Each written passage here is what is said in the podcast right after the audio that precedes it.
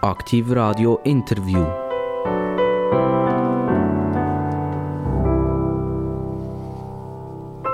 Herzlich willkommen bei Aktiv Radio. Die sind jetzt draußen, die sind im Auto, die sind daheim. Ihr hört uns auf YouTube, ihr hört uns auf Spotify, ihr hört uns auf, auf unserer Webseite. Also, ihr seht Aktiv Radio total digital, multifunktional. Und äh, über digital und multifunktional werden wir jetzt in diesem Interview auch ein bisschen reden. Ich habe euch jetzt ein bisschen auf die falsche Fährte geführt. Nein, ich habe keinen Informatiker vis-à-vis, -vis, sondern ich habe eine Regierungsrätin vis-à-vis -vis von mir.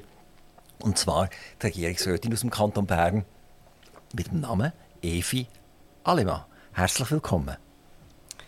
Grüß dich, Herr Sauser. Merci vielmals für die Einladung. Ich freue mich sehr auf das Gespräch. Frau Alemann, Evi. Und unter dem Evi stelle ich mir immer noch so eine Schulfreundin vor mit, mit, den, mit den grossen Locken. Das ist für mich das Evi. Und die sind aber getauft worden als Eva. Aber heute seid ihr überall als Evi. Was ist da passiert, dass ihr zum Evi geworden seid? Ich bin in den 90er Jahren in die USA die, die, Partei, die Jungpartei der SP eintreten und bin dort an die erste Versammlung gegangen mit meiner damals besten Freundin. Die hat mir natürlich so, wie wir im privaten Umfeld alle haben gesagt, Evi genannt. Ich habe mich der als Evi vorgestellt. Und äh, bin natürlich sonst in der Schule, bei den Lehrern und so schon die Eva gewesen. Meine Eltern haben mich aber immer Evi genannt, haben schon auf der Geburtsanzeige Eva, Anführungszeichen Evi, Alemann geschrieben und haben so der ganzen Verwandtschaft signalisiert, unter uns ist sie Devi.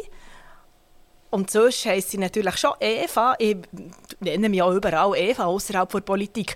In der Politik aber, lustigerweise, ähm, haben mich bis heute alle Evi genannt, weil ich vielleicht auch darum, als ich zuerst mal kandidiert für den Grossrat, äh, das Kantonsparlament im Kanton Bern, haben mich die damaligen Verantwortlichen einfach als Evi angemeldet. Ich habe mich dann schon noch kurz gesagt, das ist gar nicht mein offizieller Name da meine Wahlchance als gering eingeschätzt wurde und die Staatskanzlei gefunden, es kommt so drauf an, ist das halt so geblieben. Macht nichts. Also die sind jetzt Evi geblieben und die sind allen uns bekannt worden in der ganzen deutschen Schweiz, wenn wir jetzt mal sagen, als Evi Allemann, als die Nationalrätin. Also dass die Nationalrätin, die relativ viel an das Mikrofon geholt ist worden, die relativ viel an die Fernsehkameras ist geholt worden.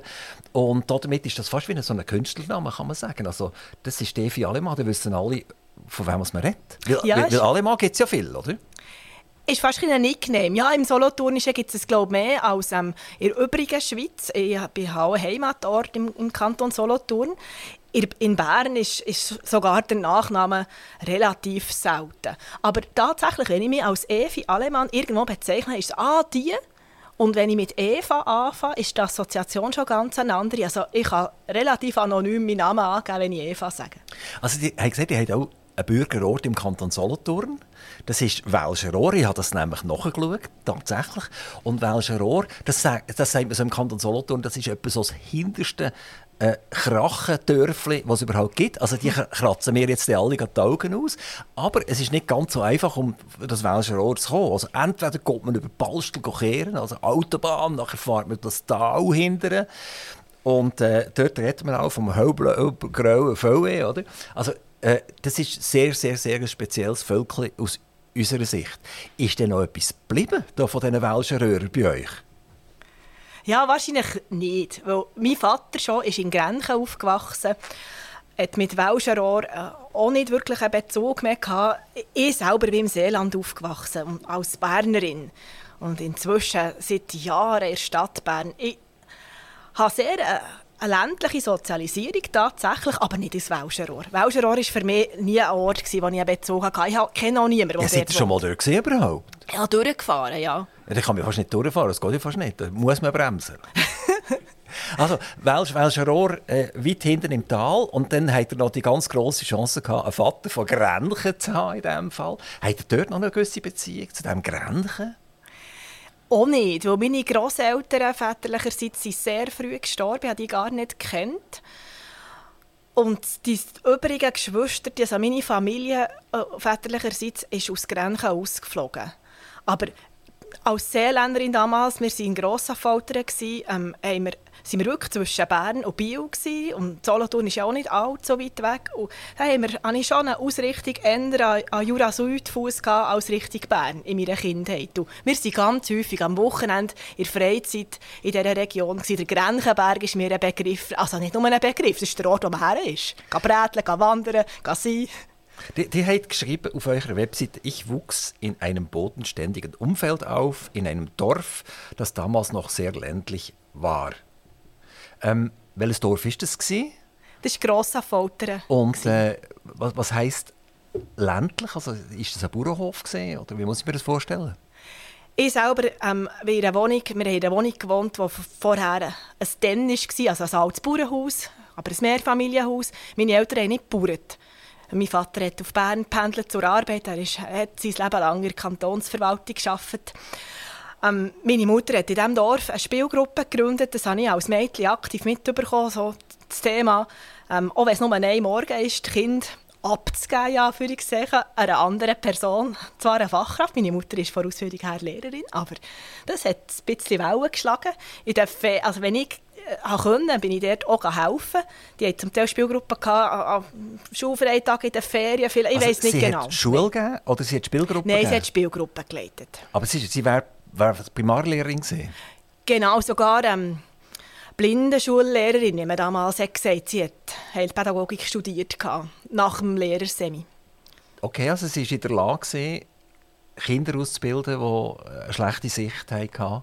Genau. Oder wäre es das gewesen? Die genau. hat auch noch geschrieben, dass in den Schulzimmern hat es dort noch geragelt. Es hat noch Haufen Kinder in den Schulzimmer und es sind auch mehrere Jahrgänge gleichzeitig im gleichen Schulzimmer äh, bedient worden.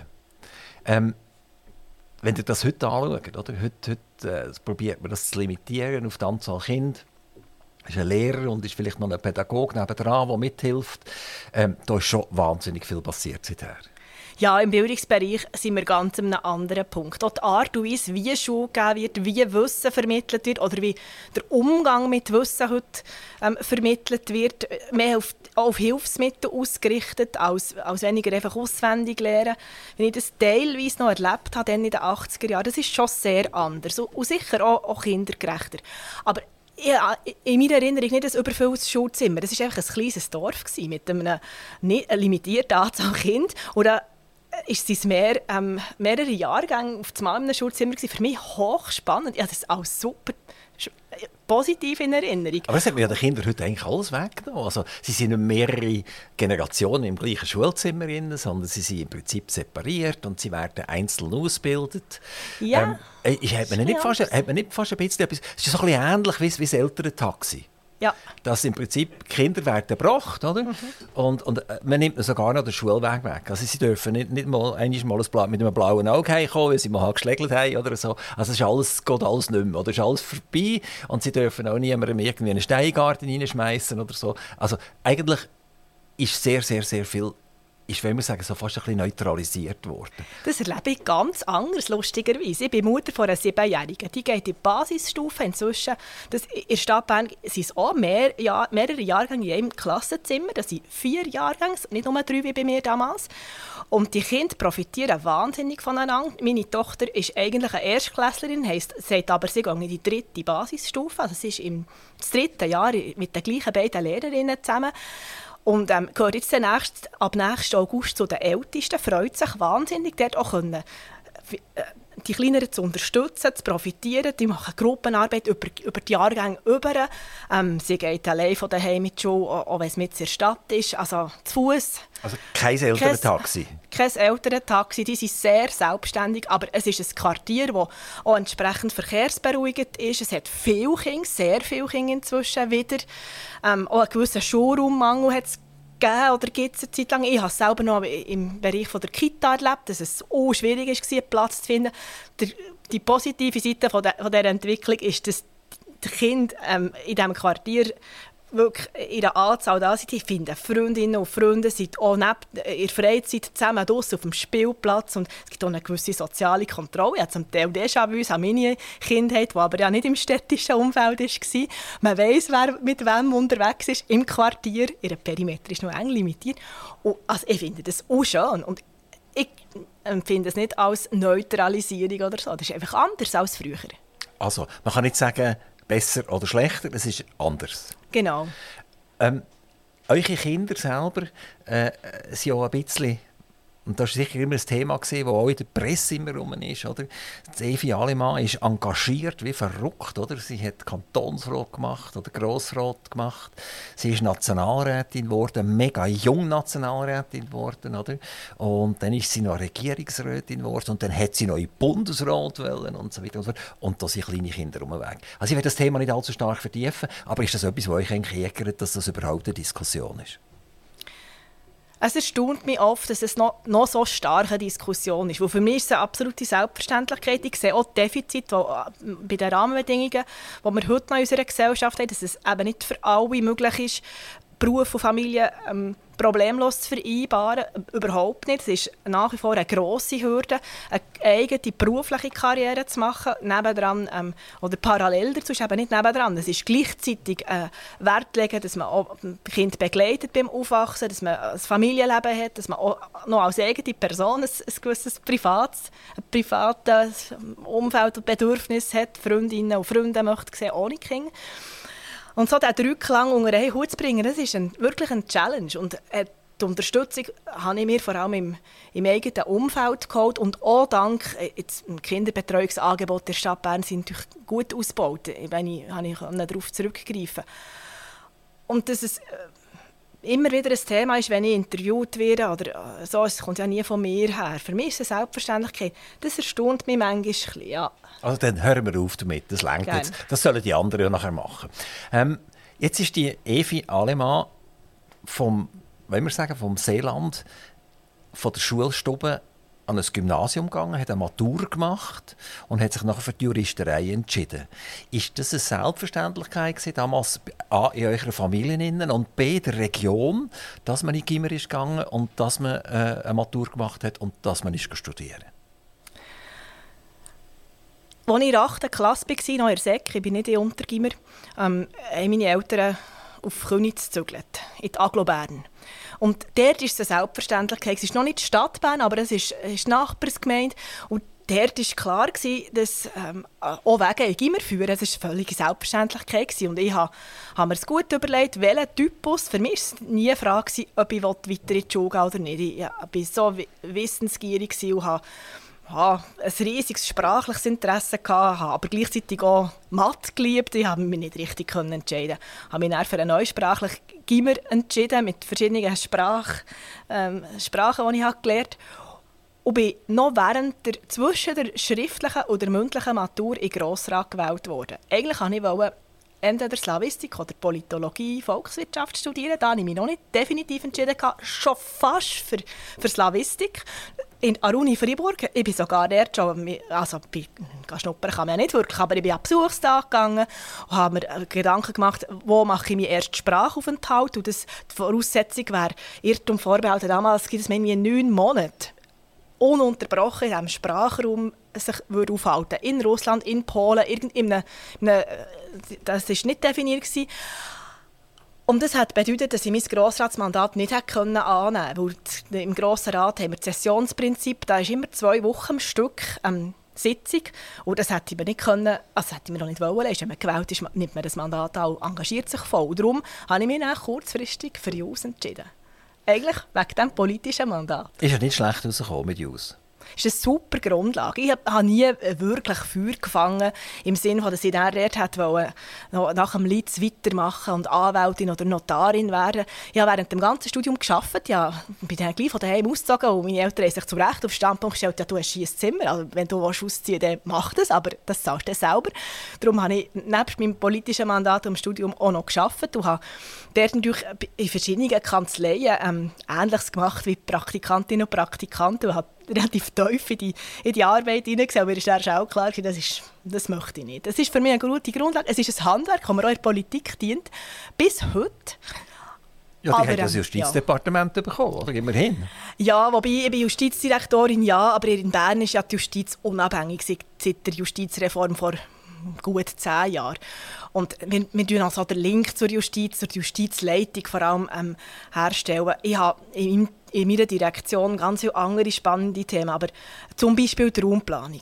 Und die Raumplanung ist natürlich auch nicht schlecht, wenn man kann mit, mit Bundesgesetzen umgehen. Das Raumplanungsgesetz ist die Grundlage für ganz vieles. Und wenn man dort schnell erkennt, wo ist der Spielraum, wo müssen wir etwas ändern, wie machen wir es und, und nicht, nicht ähm, vor Paragraphen Angst hat. Und so einen pragmatischen Umgang mit dem Recht kann finden ohne dass man, dass man das Recht nicht respektiert. Das finde ich auch wichtig. Dort bin ich genug Juristin dafür, dass sie sagen, alle unsere Lösungen die dürfen kreativ sein, die dürfen pragmatisch sein, aber sie müssen zu vereinbaren sein mit unseren gesetzlichen Grundlagen. Sonst wird es schwierig. Also ich glaube, heute kann man fast nicht mehr einschnaufen und ausschnaufen, ohne dass man halber Jurist ist. Wow. Ähm, ähm, die schreibt auf eurer Webseite auch, ihr dürft gerne mit euren Kindern die kleinen Wunder des Alltags entdecken. Das ist etwas, was einem ja wirklich auffällt. Es gibt viele Leute, die auf der Straße mit dem Handy rumlaufen. Oder? Sie merken gar nicht, ob sie jetzt auf dem Fußgängerstreifen sind oder auf dem Trottoir oder auf der Straße. Äh, sie sind fast lebensgefährlich unterwegs. Kinder am Tisch daheim haben irgendwelche Games vor sich. Äh, man hat ein Pad vor sich. Man, man sieht das auch in den Restaurants. Zum Kinder stillstellen, tut man ein Pad in die Finger drücken und dann ist Ruhe und dann kann man selber sich unterhalten wenn die Erwachsenen nicht selber aus Handy führen nehmen. Ähm, und die schreiben äh, mit meinen Kindern die kleinen Wunder des Alltags entdeckt. Ich finde das wunderschön. Wie funktioniert das bei euch? Wenn ich Zeit habe mit meinen Kindern, und die nehme ich mir sehr häufig, ich glaube mehr als die Leute denken, auch in meiner Funktion jetzt als Regierungsrätin, versuche ich wirklich mich voll auf die, auf die Kinder zu fokussieren und zusammen mit ihnen etwas zu unternehmen. Und sei das auch nur, wenn man nach der Nacht noch ein bisschen Zeit hat, vor mit ins Bett gehen, raus auf den Spielplatz gehen. Wir wohnen neben einem grossen Spielplatz. Und dort eben ohne, da muss ich das Telefon nicht dabei haben und die Kinder natürlich auch nicht. Das sind ja noch ein bisschen jung dafür, auch die Tochter mindestens. Und dann gehen wir auf das Rittigampfi und versuchen dort irgendwie mit den Beinen an die Blätter vom Busch nebenan zu kommen. Oder laufen ein bisschen rum und schauen, ob wir, ob wir ein Schneckenhäuschen finden. Und, oder suchen Steine, die eine gute, eine lustige Struktur haben, das, das sind so Momente, eine kleine Zeit, auch, also die müssen nicht einmal lang sein, aber sie dürfen durchaus intensiv sein. Und vor allem fokussiert sie auf, auf etwas, aufeinander. Und so das Miteinander mm, mit den Kindern finde ich wunderschön und gibt mir, gibt mir sehr, sehr viel Energie. Und manchmal kostet es natürlich auch Energie. Das äh, ist, ist auf jeden Fall so, dass aber zusammenleben, egal ob es Kinder sind oder, oder andere Menschen, das, das ist, ist eben beides. Das ist ich habe so ein bisschen sarkastisch ähm, über das Handy und über das Pad und so weiter, über die elektronischen Spielzeuge, die wir hier ja. alle miteinander haben, ähm, probieren sie dem aktiv ein bisschen entgegenzuwirken. Und, und, und B, die andere Frage noch, empfinden Sie das auch so, dass das ein bisschen schade ist, dass viele, viele Jugendliche an und für sich eben die, die, die kleinen Dinge gar nicht mehr sehen? Ich versuche dem nicht aktiv entgegenzuwirken. Eigentlich im Gegenteil. Ich finde, wir, wir, sind, wir leben in einer digitalisierten Welt. Digitalisierung äh, nimmt unseren äh, Alltag und unseres, unsere Welt wirklich voll in Beschlag. Und das ist nicht, nicht schlecht, sondern man muss einen guten Umgang damit finden. Und die Chancen vor allem nutzen. Als nicht, ähm, äh, wie ihr es vorher beschrieben habt, als letztlich Abkapselung und, und ähm, ja, vielleicht schon fast ein falsche Fokussierung verwenden. Ich versuche meinen Kindern ähm, einen ganz natürlichen, entspannten Umgang mit diesen, mit diesen Möglichkeiten zu bieten. Beide haben ein iPad, der, der Sohn ist inzwischen 12,5, der hat auch ein Telefon. Ähm, die Kleinere hat so eine Uhr, die, die sehr erreichbar ist in gewissen Situationen. Aber da schauen wir zusammen ganz gezielt, wann hast du es dabei, wann darfst du es nutzen und wann eben nicht. Und ähm, und das ist eine interessante Auseinandersetzung, aber das heisst auch, dass sie ein Bewusstsein oder ein, ein, ein Gespür dafür entwickeln können, wann macht so der Einsatz von so einem Gerät Sinn. Wenn sie eine Frage haben, manchmal kann ich sie beantworten, manchmal schauen wir zusammen, googeln wir zusammen etwas, manchmal sage ich, jetzt schaust du selber nach, fing mal da, äh, schau mal, ob etwas rausfindest, dann reden wir wieder zusammen. Inzwischen muss ich das sehr selten machen. Sie kommen, nutzen die Geräte wirklich sehr zielgerichtet. Und manchmal gibt es schon Situationen, wo sie finden, darf ich noch ein Film schauen, zum Chillen. Und je nach, je nach Situation sage ich ja oder, oder sage ja, ja, aber nur 10 Minuten oder manchmal lasse ich, lasse ich es extra auch unlimitiert zu. Und lustigerweise kommen sie dann in der Regel von selber wieder und fragen, irgend, kannst du mir noch die Wasserfarbe vorgeben, sie sind zu hoch oben. Der, ja, ist wieder ein anderes Thema in. Sie sind echt breit und vielseitig. Also, also sie machen mir eigentlich Mut, oder? Ich habe so ein bisschen eine andere Visibilität bekommen unsere Kinder sind natürlich gross und nicht mehr klein. Mhm. Und durch das habe ich nur noch so eine Sekundärvisibilität eigentlich und die ist manchmal ein bisschen zu digital fast. Oder? Ähm, Evi Allemann, Sie sind 1978 auf die Welt gekommen. Wissen Sie, wer amerikanischer Präsident war 1978? Nein, Sie es nicht auswendig. das war der Jimmy Carter. Ah ja, logisch. Das, ja. Ist der, das ist der Nüssli-Farmer. Ja. Und äh, der hat ja nicht so wahnsinnig viel gebracht und hat auch nicht mehr weitermachen also, äh, wenn wir sagen, ist es ein relativ ruhiges Jahr für die Amerikaner, oder ein Jahr für die Amerikaner. Weißt du, wer Fußballweltmeister war 1978? Oh, das weiß ich nicht. Ja, jetzt, aber das ist, das ist schon wichtig, oder? Okay, das ist Argentinien, ist das gewesen. Okay. Und dann ist noch etwas ganz Verrücktes passiert im 1978, wo eigentlich so eigentlich noch nie passiert ist. Es ist in, hat in Italien stattgefunden, es hat im Vatikan stattgefunden. Wisst ihr, was ich meine? Oder, oder? Nein. Okay. Es hat Im Jahr hat es drei Päpste gegeben. Okay. Der eine Papst ist gestorben, der andere ist gewählt worden und er ist nach 33 Tagen gestorben. Er war nur 33 Tage im Amt. Und nachher ist äh, der Wojtyla der Erzbischof von Krakau. Das ist der erste polnische äh, Papst gewesen, überhaupt nicht italienischer Papst. Also vorher waren Papst immer Italiener gewesen, und er ist als polnischer Papst dahergekommen und hat die absolute Zäsur gemacht und ist zu einem sehr erfolgreichen Papst eigentlich geworden und ich glaube auch für die Religion äh, äh ein ganz wichtiger Mann gewesen. Ja, das ist so 1978.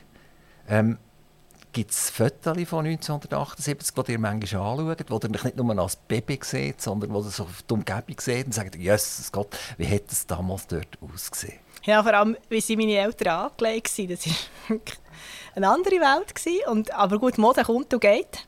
Ich habe zum Teil gewisse Blusen von meiner Mutter wieder in meine Garderobe integriert als Teenagerin. aber ähm, ja, Fotos gibt es schon mehr, die, die, die in meinem Album sind, die meine Eltern mir gemacht haben. Sind mehr Gesichter und irgendwelche Spielsituationen drauf.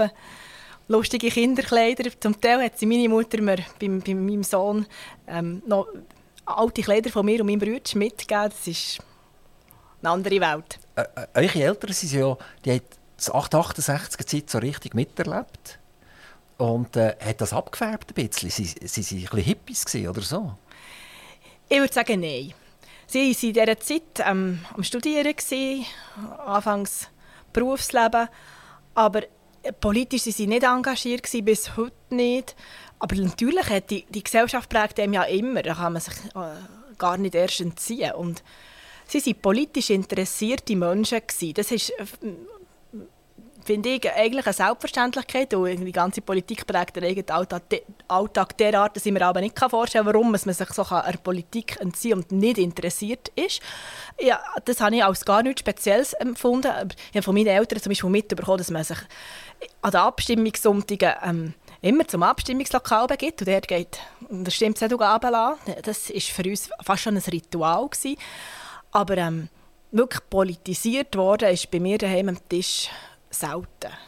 Sind die Eltern ja auch eher sozialdemokratisch gefärbt gewesen? Die sind ja als junge Frau in die JUSO eingetreten.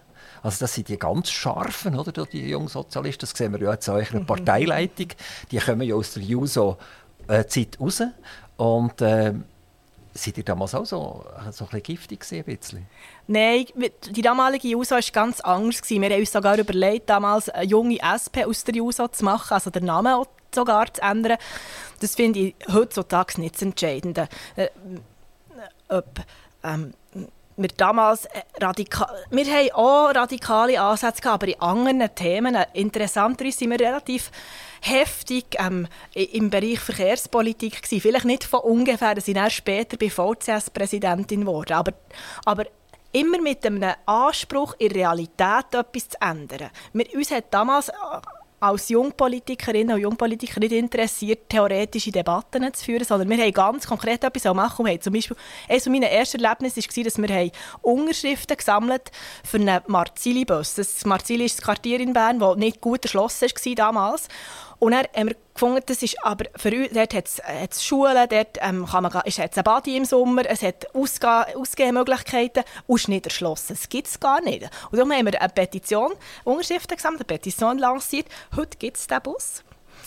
Und wir sind dank damals... Euch? Ja, danke uns, dank verschiedenen. Das braucht immer viel Ja, danke euch im Team. Aber am, aber am realistischen Jungsozialisten Wir waren realistisch und haben gesagt, das ist vielleicht nur der A es denkt nicht, so eine Petition, das, das bringt gar nichts. Wir sind dem Stadtpräsidenten damals übergeben, sind ein bisschen belächelt worden. Dann haben wir gleich darauf ab, sind ein paar von uns in Grossrat gewählt worden. Ich auch. Im nächsten Angebotsbeschluss haben wir entsprechende Anträge gestellt, sind dort äh, auch untergegangen. Er hat einen Pilotversuch gegeben steht der Tropfen Öl, dann scheint das macht Politik aus. Und zufrieden sein mit kleinen Schritten und gleich eine Vision nicht aus den Augen zu verlieren, das ist noch heute mein Anspruch. Und so habe ich schon als junge Politik gemacht. Ich bin nicht die, die gefunden äh, nur die radikalste Lösung ist eine gute Lösung. Aber seid ihr doch nicht fast jetzt in der falschen Partei, wenn ich das euch zuhöre? Oder? Eure Alt-Jusos, die jetzt eben Partei leiten, gehen ja so weit, dass sie sogar sagen, man könnte ins Programm hineinbringen, dass man den Kapitalismus abschaffen sollte, dass man sollte, äh, wieder in eine Art, ich sage jetzt, das ist ein blöder Spruch, in eine DDR-Situation hinein, alle sind gleich, oder? Und das klingt jetzt das klingt ja sehr realistisch, was ihr, was ihr da sagt. Ja, SP-Politik ist realistisch, gemäss meinem Verständnis. Ich teile äh, Grundwerte und, und Forderungen der SP durchaus. Natürlich nicht 100 Prozent. Es gibt ja keine Partei, wo man 100 Prozent deckungsgleich ist. Und man setzt auch durch das, man auf gewissen Themen aktiver politisiert als auf anderen, vielleicht auch nicht überall gleich Akzente. Ich habe schon immer für so Infrastrukturfragen in Kombination mit Energie, Umweltpolitik, Klimapolitik interessiert und dort ist die SP auf einer, auf einer sehr realistischen, pragmatischen Schiene unterwegs. Identifiziere mich sehr mit, mit meiner Partei, würde auch nie eine Partei wechseln und ärgere mich aber auch immer mal wieder über, über die eigene Partei. Das ist wie bei der Familie. Ich glaube, über die eigene ärgert man sich am meisten, obwohl man sie sehr gerne hat und grundsätzlich ähm, ganz vieles teilt auch mit Differenzen kann leben ich, ich bin sehr am richtigen Ort als SP-Frau in einem Regierungsrat, in der Exekutive inzwischen. Ich glaube, das passt. Ich habe ja weite parlamentarische ähm, Erfahrung und Vergangenheit. Ich habe das dann super gefunden, aber bereue diesen Schritt in, in die Exekutive nicht, wo, man, wo, wo auch ein Schritt noch mehr her zu pragmatischen Lösungen bedeutet. In einer Kollegialbehörde, wo man den gemeinsamen Nenner im Fokus hat und nicht Differenz. Darf ich noch mal schnell ins Jahr 1978 zurückkumpen? Dort ist ein ganz wichtiger Sozialdemokrat ist Bundespräsident geworden.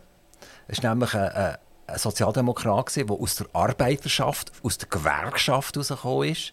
Also er war nicht ein Intellektueller, aber seine Sprüche waren absolut legendär. Das war der Willy Richard. Mhm. Ich weiß nicht, überhaupt, habt ihr ihn mal noch erlebt, Willy Richard? Nein, nicht aktiv, leider. Also es war ja ein unglaublicher Mann. Und der hat die Schweizer Bevölkerung hinter sich gehabt. Oder? Ob er jetzt sozialdemokratisch war oder nicht, völlig wurscht. Parteiübergreifend. Wenn der Richard Neumann auftaucht ist, dann hat man Freude gehabt, dass jetzt der kommt. Und er hat wirklich, wenn wir sagen, der Schweizer so, so aus der Seele rausgeredet. Äh, solche Politiker fehlen heute fast ein bisschen. Wir leben in einer viel polarisierteren Welt. Ich glaube, die fehlen nicht nur bei der SP, sondern fehlen ähm, wie ein bisschen querbeet, beziehungsweise wir leben in einer Gesellschaft, wo so ähm, der, vielleicht das Prestige und, und, und ähm, der Stellenwert vom Mandat, wie einem Bundesratsmandat, ein anderer ist geworden. Das ist auch nicht nur schlecht, dass man äh, herkommt und ihm zugejubelt wird, finde ich, so, würde mich eher auch ein bisschen skeptisch machen. Ich würde lieber eine sein, wo mit Bodenhaftung, wo, wo auch kritisiert wird, wo man findet, ja, die ist manchmal nahbar und manchmal äh, äh, komme ich auch nicht ganz draus. Das ist ja bei allen Menschen so, dass sie Seiten haben, die ihm sehr zusprechen und andere, wo man, wo man vielleicht nicht keinen Zugang hat. Und ich habe ja viele Bundesrätinnen und Bundesräte erlebt als Nationalrätin. Und die allermeisten haben im Vergleich, wenn man ins Ausland schaut, durchaus eine sehr äh, volksnähe, bevölkerungsnähe nahe Art. Und wenn sie irgendwo sind auftreten, sind die Leute durchaus mit ähm, einer Mischung aus Wertschätzung, Bewunderung, aber eben auch Kritik. Das ist vielleicht das, Element, das in unserer Gesellschaft immer am lautesten ist derzeit, ähm, diesen Leuten gegenübertreten. Und wenn ich, wenn ich mich an Auftritte zum Beispiel von Simonetta Sommaruga erinnere, da hat es äh, also die hat eine regelrechte Fangemeinde hat aber auch Kritikerinnen und Kritiker gehabt. Ich glaube, heute hat man immer beides. Und Leute in so einem Mandat ähm, ja, polarisieren gewissermaßen auch und man zeichnet das Bild äh, medial von diesen Leuten, die vielleicht nicht genau mit der eigenen Wahrnehmung, wenn man sie dann kennt, eins zu eins kennt, übereinstimmt. Also ich erinnere mich gerne an Willy Richard zurück mhm. und irgendwie, er war sicher nicht jetzt der der mir politisch aus dem Herz geht hat, aber er war irgendeine gewinnende Persönlichkeit gewesen, wo wir äh, alle Freude daran hatten. Im 78 ist das erste Retortenbaby auf die Welt gekommen. Das allererste Mal ist ein Kind künstlich erzeugt worden im Reagenzglas. Und nachher noch abschließend noch, noch, noch etwas eigentlich nicht so Schönes. Es hat in, dem, in den 100 zurückliegenden Jahren hat es nie so viel Nebel gegeben wie im 1978. Also es war ein, ein relativ nebliges, düsteres Jahr. Gewesen. Und der absolute Rekord in der Schweiz, der Jahrhundertrekord, war in Heidenhaus im Kanton Thurgau, 540 Meter vom Meer. Dort hat es 244 Tage Nebel gehabt. Ähm, Musik hat es selbstverständlich auch gehabt, oder? In, in diesem Jahr 1978. Und mal schnell gückeln.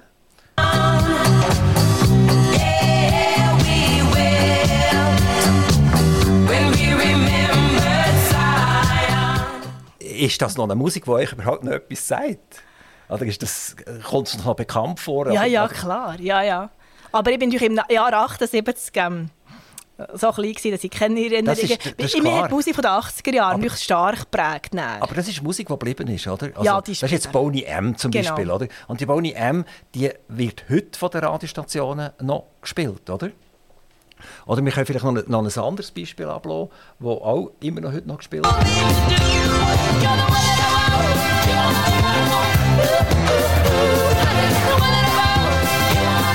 Also das ist John Travolta und Olivia mhm. Newton-John miteinander. Genau. Also eigentlich das 78, also ich könnte jetzt beliebig weitermachen, das ist die Hitparade vom, die, die, die, wo am längsten in der Hitparade war im Jahr 1978.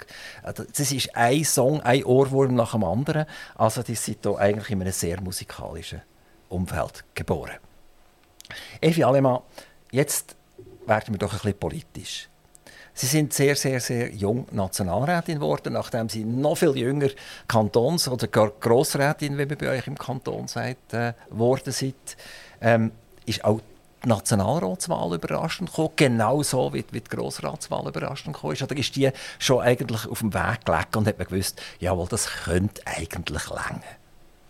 Nein, Nationalratswahl überraschend ist wahrscheinlich fast unmöglich. Ich bin Grossrätin wirklich sehr überrascht, das hätte ich selber nicht gedacht. Ich war ja gut fünf Jahre in dem Kantonsparlament und habe aber auf die Nationalratswahlen ähm, 2003 her bereits ähm, anderthalb Jahre vorher die Kampagne zusammen mit, mit meinem Umfeld planen. Also es ist von langer Hand ähm, ein geplanter Wahlkampf gewesen. Ist das eure Idee gewesen, Nationalrätin zu werden? Oder sind da einfach sieben Leute gekommen und haben gesagt, Evi, jetzt sitz mal ab, jetzt tun wir dir sagen, du wirst Nationalrätin. Nein, das war meine Idee. Andersrum funktioniert es auch bis heute nicht. Ja. Also man muss selber sagen, das wird jetzt eigentlich werden. Ja, man muss selber erstens ähm, ist, ist innerhalb der Partei gibt es eine gewisse Konkurrenz. Logischerweise ist das ein attraktives Amt, wo ganz viele werden Also da, da muss man, darf man nicht warten, bis man gefragt wird, sonst kommt man nie zum Zug. Und zweitens, glaube ich, das ist fast das Wichtigere, braucht es eine eigene Motivation. Und es braucht nicht nur die Motivation, ich will das Amt, sondern man muss wissen, warum man das Amt will, was man will verändern will, was einem politisch motiviert. Und ähm, ich glaube, nur so ist man bringt man die Energie auf, äh, so einen Wahlkampf durchzustehen und dann vor allem auch aus diesem Amt etwas zu machen. Sonst ist es ja ein bisschen für nichts, wenn man einfach reinhocken also, Wie, wie lange ist die Periode gegangen, von dem Moment, wo er gesagt hat, eigentlich würde ich gerne Nationalrätin werden, bis sie nachher das erste Mal können absitzen auf so einem Nationalratsstuhl? Ah, ich kann es nicht genau in Monaten sagen. Das sind ungefähr zwei Jahre, wo ich mich wirklich sehr intensiv mit, der, äh, mit, der, mit dem Wahlkampf, mit der Wahlkampagne, aber auch mit der Frage auseinandergesetzt, was, was macht was macht mich aus als Politikerin und, und besonders wählbar? Was für, jetzt in Anführungszeichen, verkaufe ich den Leuten? Also was, wie präsentiere ich mich? Mit welchen Themen? Damals haben wir, habe ich vor allem Bildungspolitik gemacht auf kantonaler Ebene. Das ist natürlich ein Thema, das auf nationaler Ebene ein bisschen weniger im Fokus steht. Und äh, viele verkehrspolitische Fragen. Und ähm, wir haben äh, damals auch überlegt, ja, wie präsentiere ich mich als als Vertreterin der jungen Generation, haben auch zusammengespannt mit anderen Jungen. Und 2003 vielleicht ähm, mag sich die eine oder der andere noch erinnern, sind mehrere für damalige Verhältnisse sehr junge Leute gewählt worden. Da ist nebst mir und, und Christa Markwalder ins Parlament gekommen. Jasmin Hutter, die heute nicht mehr in Politik ist. Ähm, Pascal Bruderer ist ein Jahr vorher nachgerutscht als Nationalrätin, ist schon dort gewesen. Ursula Weiss ist vier Jahre vorher gewählt worden. Der Toni Brunner war im Parlament. Gewesen. Und er das sind, das sind richtig eine illustre Truppe gesehen, oder? Und zwar ja, quer... wir sind gekommen, zum bleiben. Und, und ja, was, was, cool ist, die, die ihr jetzt genannt habt, das sind Sozialdemokraten, die haben eine FDP-Dame äh, genannt, oder? die haben Toni Brunner als SVP-Urgestein, ich kann man schon fast sagen. Und irgendwie hat man so das Gefühl gehabt, die sind eigentlich noch eine coole Truppe zusammen. Ja, uns hat ähm, so die gleiche Generation geeint. Uns hat auch geeint, dass wir vielleicht auch ein mit den gleichen ähm, Vorurteilen innerhalb von unseren, äh, unseren Bewegungen, unseren Parteien haben, haben müssen kämpfen am Anfang. Ähm, nämlich äh, äh Tatsache so, ja, Kompetenzzuschreibung ist nicht automatisch gegeben. Also, könnt ihr das überhaupt? Warum wollt ihr das? Gehört ihr nicht eher in Ausgang statt an Parteiversammlung oder an, irgendeinen äh, politischen Anlass? Und äh, warum macht ihr überhaupt Politik? Die junge Generation interessiert sich doch gar nicht. Das ist so Ende 90er Jahre noch sehr weit verbreitet. Es war tatsächlich auch so. Gewesen. Also wir sind innerhalb von, von meinem gleichaltrigen Umfeld bin ich eine Exotin. Gewesen. Ich, meine, ich hatte eine gute Freundin, die zusammen mit mir in die Partei kam, aber auch andere haben so gefunden, das ist bisschen Zeitverschwendung. Äh, was machst du da? Warum gehst du an die Jugendsession? Das bringt doch nichts. Die machen sowieso, was sie wollen. Das war sehr, sehr weit verbreitet. Gewesen. Also, politisches ähm, Engagement war damals irgendwie exotisch. Gewesen. Ich habe gleichzeitig noch sehr intensiv Sport gemacht. OL, Orientierungslauf. Auch das damals viel mehr noch als heute Randsportart. So, spinnst du echt? Ja, irgendwelche Posten nachsäckeln im, im Wald. Das hat für mich das eine Parallelität gehabt. Ich war wie doppelte Exotin. Ich habe nicht Volley gespielt oder irgendwie so also eine Sportart, die damals ganz viele haben gemacht haben. Ich habe nicht Ballett gemacht oder bin nicht Garite. Ähm, sondern bin, bin die Komische, die es lustig gefunden mit der Karte im Wald rumzurennen. Ja, das sind und das so, hat sehr die, die immer vorne weg ist, ein bisschen, oder? Vorne wegrennt. Und nicht, nicht unbedingt der Teamsport, also Volleyball wäre jetzt ein Paar zusammen, oder? Die da über das Netz spielen. Und da kann man sich dann ärgern über den, der das nicht richtig gemacht hat. Aber die sind als Orientierungsläuferin, oder? Seid ihr ja allein.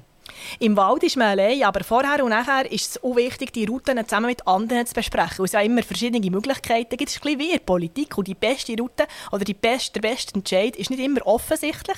Es gibt auch nicht schwarz und weiß oft. Und ähm, das, äh, und das herauszufinden, ist jetzt die eigene Wahl die beste gewesen? Was, was sind die Vor- und Nachteile? Das nicht im Nachhinein noch zu diskutieren mit, mit, äh, mit, mit, mit den anderen OL-Läuferinnen und OL-Läufern, das fängt mega. Wir sind ja immer zusammen angereist äh, an, an die Wettkämpfe. Es gibt auch so Staffel- und Mannschafts-OLs und Trainingslager und Pfingstlager und, und so. Es ist, hatte auch so ein den Charakter gehabt, teilweise von, von Elementen aus der Pfadi.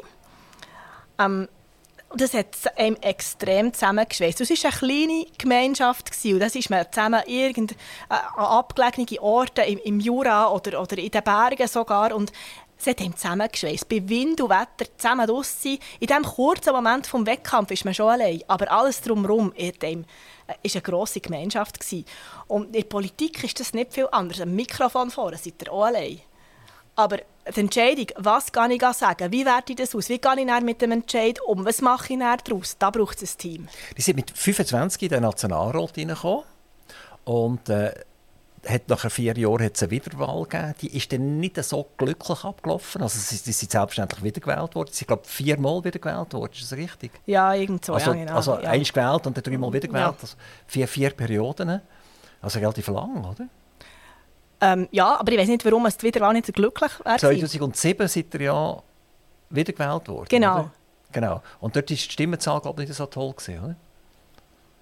Bin ich falsch? Ich glaube, ihr seid falsch, aber Also gut. ich habe es anders in alles- Erinnerung. Ist- Vielleicht sind es... auf jeden Fall Keine Ahnung. hat er immer wieder so okay bekommen, bis er sich nachher entschieden hat, selber, ich werde jetzt eigentlich für ein Exekutivamt kandidieren. Ja.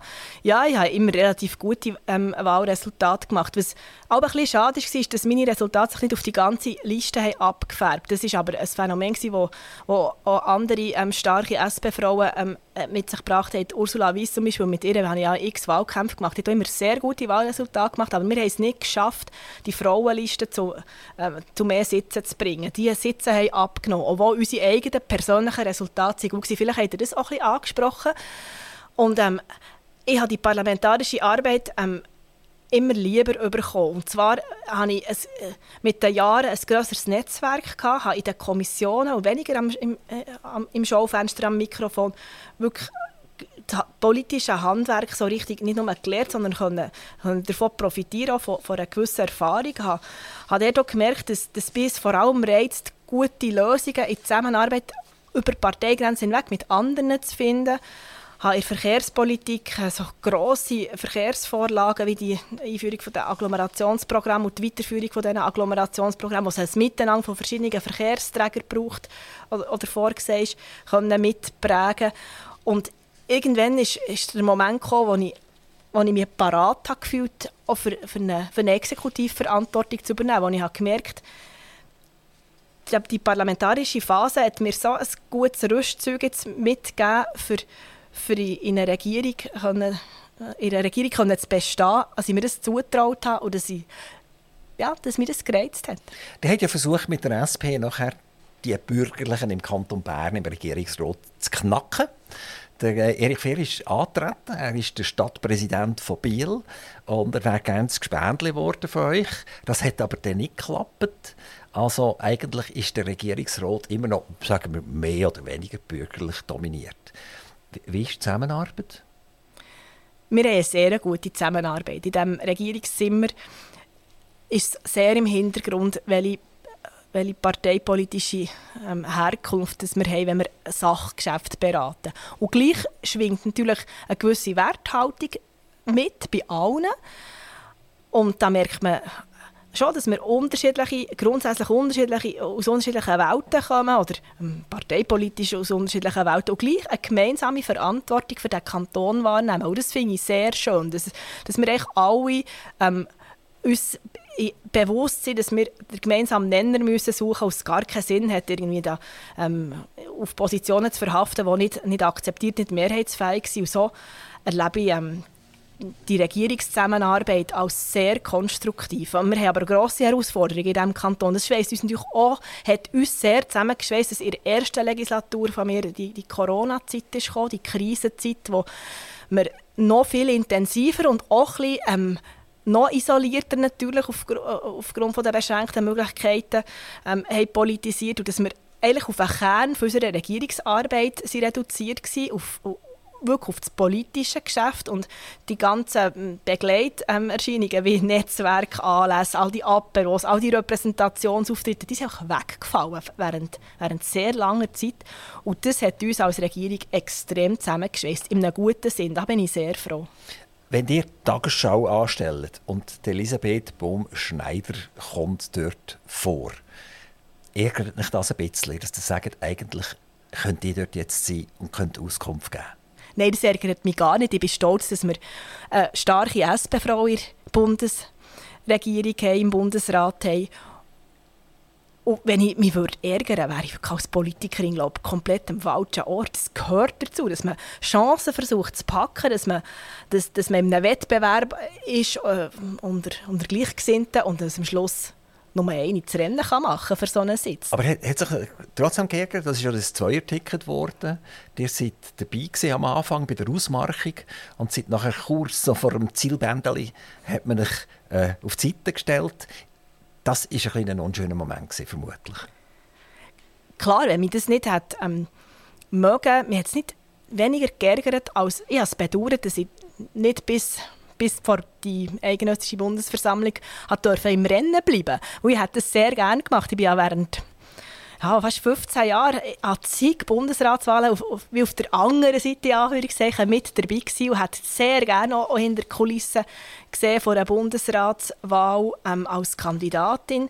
Ich war auch überzeugt gewesen, dass ich, dass ich mit einem guten Profil und mit einem attraktiven Angebot dort hätte auftreten Und gleich, also mit dem musste ich jederzeit rechnen. Ich habe das zum Glück habe ich mich so auch, auch mental darauf eingestellt, dass wenn, wir, wenn die SP sagt, sie machen ein Zweier-Ticket, dann ist einfach jemand an diesem Samstag damals ähm, muss über Klingen springen. Aber die, die Argumentation, warum dir jetzt hat müssen über Klingen springen die endlich die geärgert oder hat er die können nachvollziehen Es ist letztlich, glaube ich, Konstellationsfrage innerhalb ähm, von der Fraktion gewesen, wo man auch nicht bis zum letzten weiß, warum genau.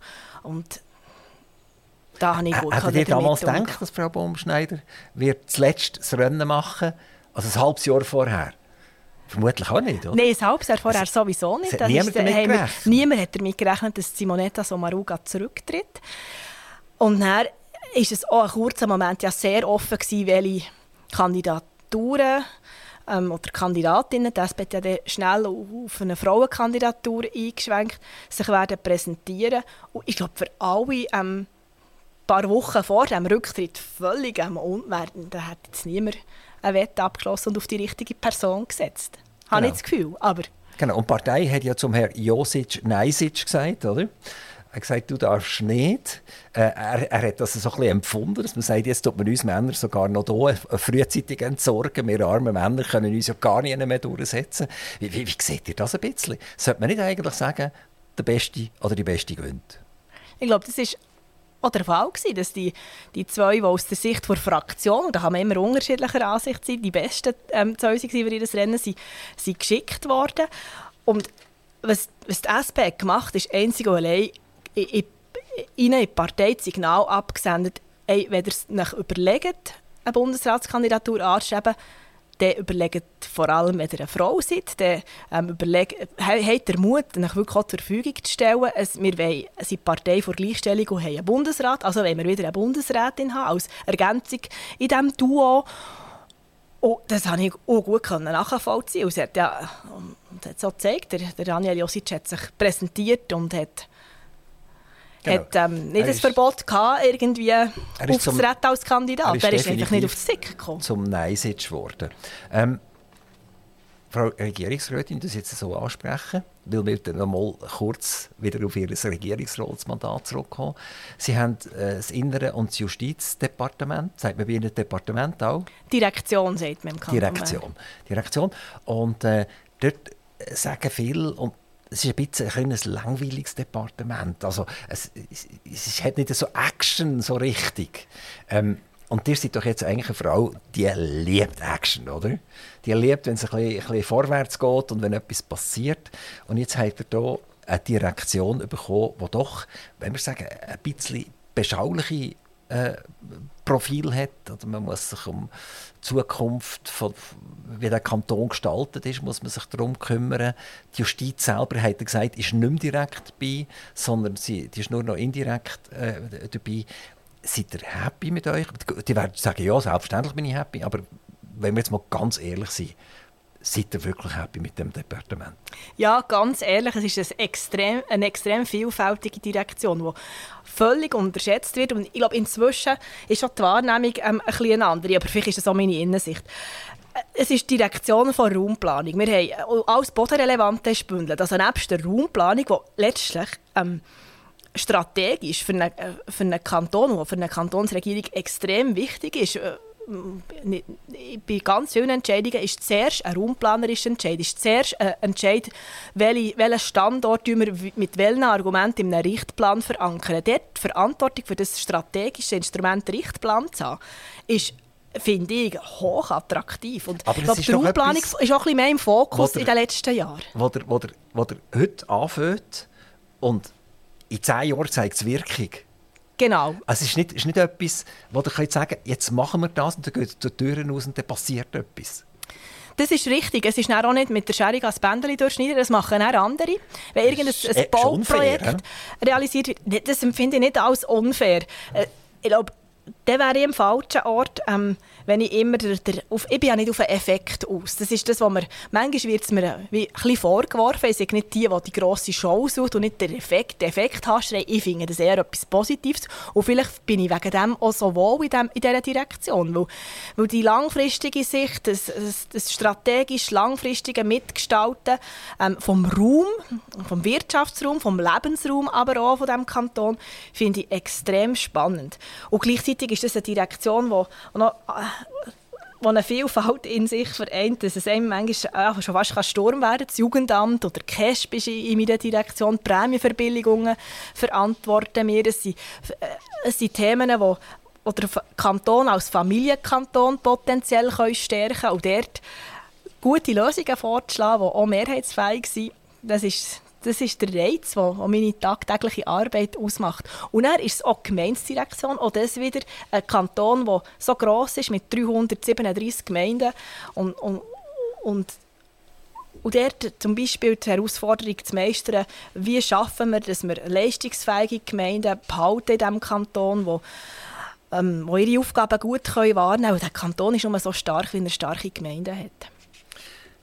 Wir reden viel noch über Wettbewerbsverzerrung. Auch der Kanton Bern hat äh, Firmen, die entweder ganz am Kanton Bern gehören oder teilweise am Kanton äh, Sicher herausragend ist die bernischen Kraftwerke, die einen grossen Anteil äh, der, äh, dem Kanton gehört.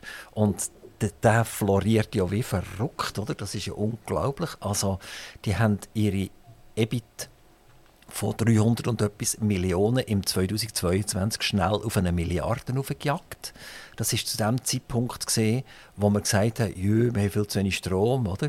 Äh, es kommt nicht gut raus mit der Energie etc.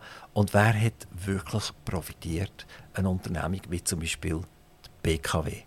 Und da nimmt mich jetzt Wunder, was sagt der Sozialdemokratin dazu, dass Bürger und Bürgerinnen Energiekosten haben ohne Ende und ein Staatsbetrieb Geld scheffelt ohne Ende.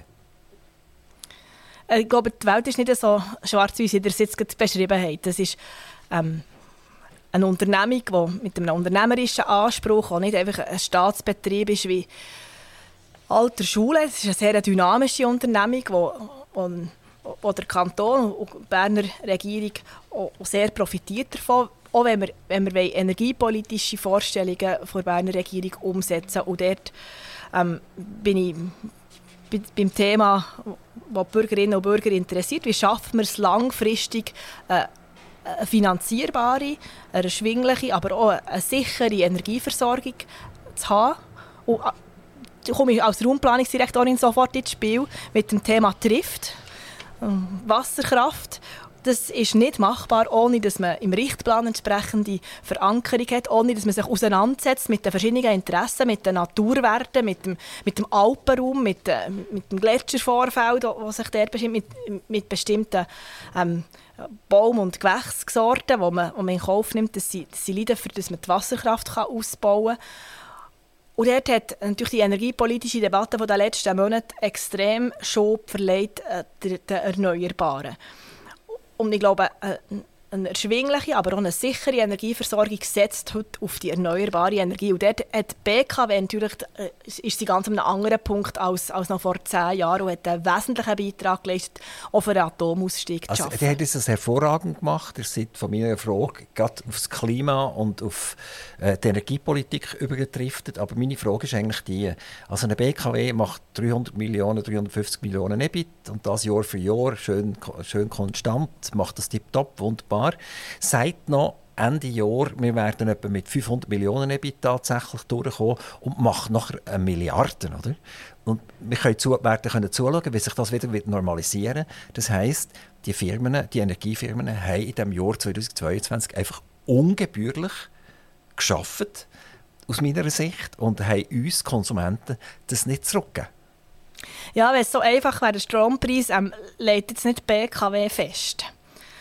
Und ähm, hat die, die Politik hat auch nicht die Möglichkeit, die Energiepreise fairer zu gestalten. Das hätte ich ja gern. Die Macht hätte ich ja eigentlich gern. Aber so ist es nun mal nicht.